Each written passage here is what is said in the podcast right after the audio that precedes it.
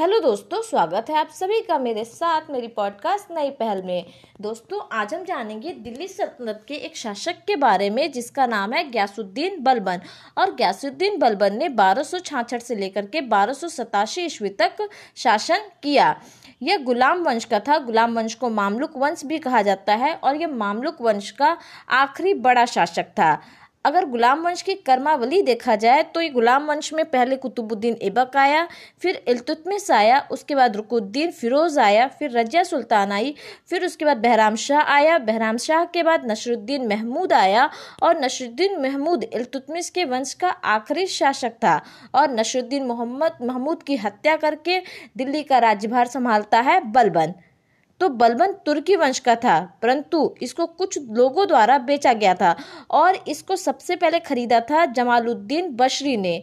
जमालुद्दीन बशरी ने इसको दिल्ली में उलतुतमिस को बेच दिया था और इलतुतमिस ने इसको अपनी तुर्कान चहलगानी में जगह दी थी। तुर्कान चहलगानी इल्तुतमिश ने तुर्कान चहलगानी इल्तुतमिश ने गठित किया था।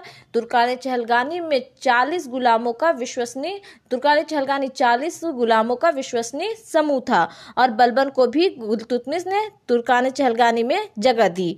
यह तुर्कान चहलगानी का एक सदस्य बनाया।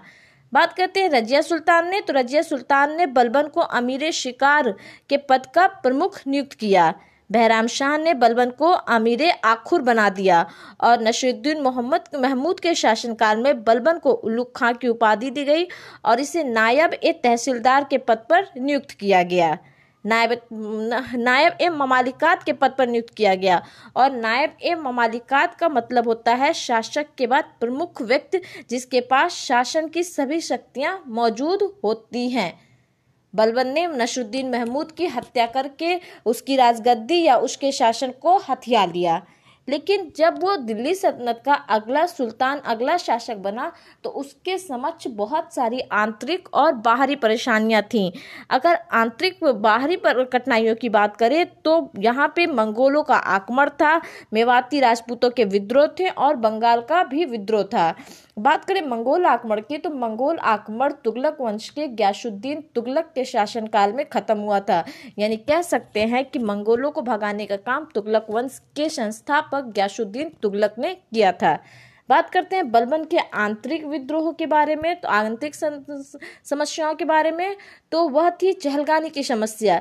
जैसा कि ज्ञात है कि बलबन तुर्काने चहलगानी यानी चालीस गुलामों के समूह का ही सदस्य था, तथा उसने सत्ता को सत्ता को हथियाया हुआ था तो उसे डर था कि कहीं कोई और गुलाम भी सत्ता के लिए उसका विद्रोह न करने लगे।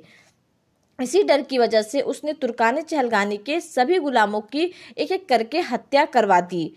और जो तुर्काले चह, तुर्कान चहलगानी इल्तुतमिश ने गठित की थी, उसका, उसको बलबन ने समाप्त कर दिया।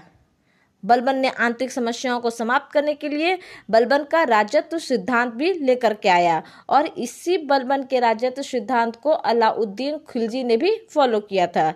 राजत्व सिद्धांत का मतलब होता है शासन के द्वारा खुद की सत्ता के, सत्ता चलाने के लिए स्वयं का नियम कानून बनाना। बलबन प्रथम शासक था दिल्ली सल्तनत में, जिसने राजत्व सिद्धांत का प्रतिपादन किया था। बात करते हैं कि राजस्व सिद्धांत में क्या क्या थे। तो पहला था राजत्व का अर्धदैवी स्वरूप। अब राजद का अर्ध दैवी स्वरूप का मतलब क्या होता है? तो इसका तात्पर्य है, उसने अपने नियम कानून को ईश्वर से जोड़ दिया था। मतलब उसने राजनीति और धर्म को एक दूसरे से जोड़ दिया था। यानी वो कहता था कि उसी के द्वारा बनाए गए कानून, उसी के द्वारा बनाए गए नियम सर्वश्रेष्ठ है और ये उसे ईश्वर ने करने के लिए कहा है। वो खुद को ईश्वर का प्रतिनिधि कहता था। दूसरा राजस्व सिद्धांत के अंतर्गत आता है, निरंकुश राज्य सत्ता। इसका तात्पर्य होता है खुद को सबसे सर्वश्रेष्ठ बताना और बलबन अपने आप को सबसे सर्वश्रेष्ठ बताता था।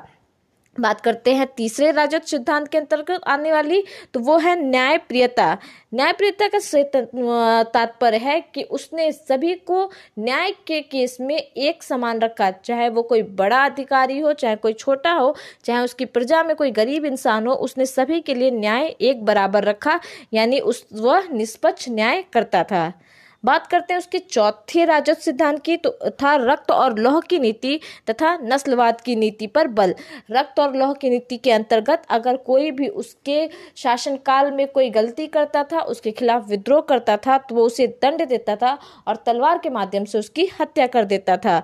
बात करते हैं नस्लवाद की नीति पर बल तो बलबन तो था निम्न कुल का, परंतु वह अपने आप को निम्न कुल का नहीं मानता था और इसीलिए वह निम्न कुल के लोगों से बहुत ही दूरी बना करके रखता था।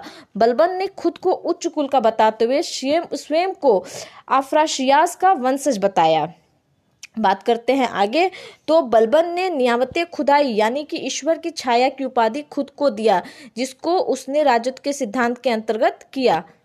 बलबन ने खुद को जिल्ले इलाही कहा और जिल्ले इलाही का मतलब होता है ईश्वर का प्रतिनिधि। जैसा कि हमने बताया, बलबन ने राजनीति और धर्म को आपस में जोड़ दिया था।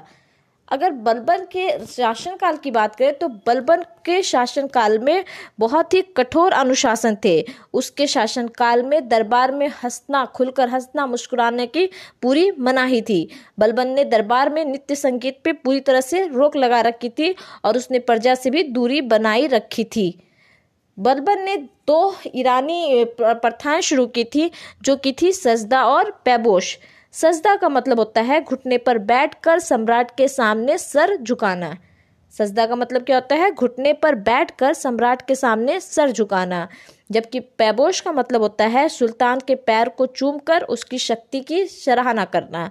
तो ये काम करता था बलबन सजदा और पैबोश की परंपरा उसने चलवाई थी, जो कि एक ईरानी परंपरा थी। और इस परंपरा को ख़त्म किया था मुगल बादशाह अकबर ने। अकबर बलबन ने ईरानी त्यौहार नौरोज भी मनाने की शुरुआत की। बलबन प्रथम शासक था जिसने सैन्य विभाग का गठन किया और सैन्य विभाग को कहा जाता था दीवाने अर्ज़।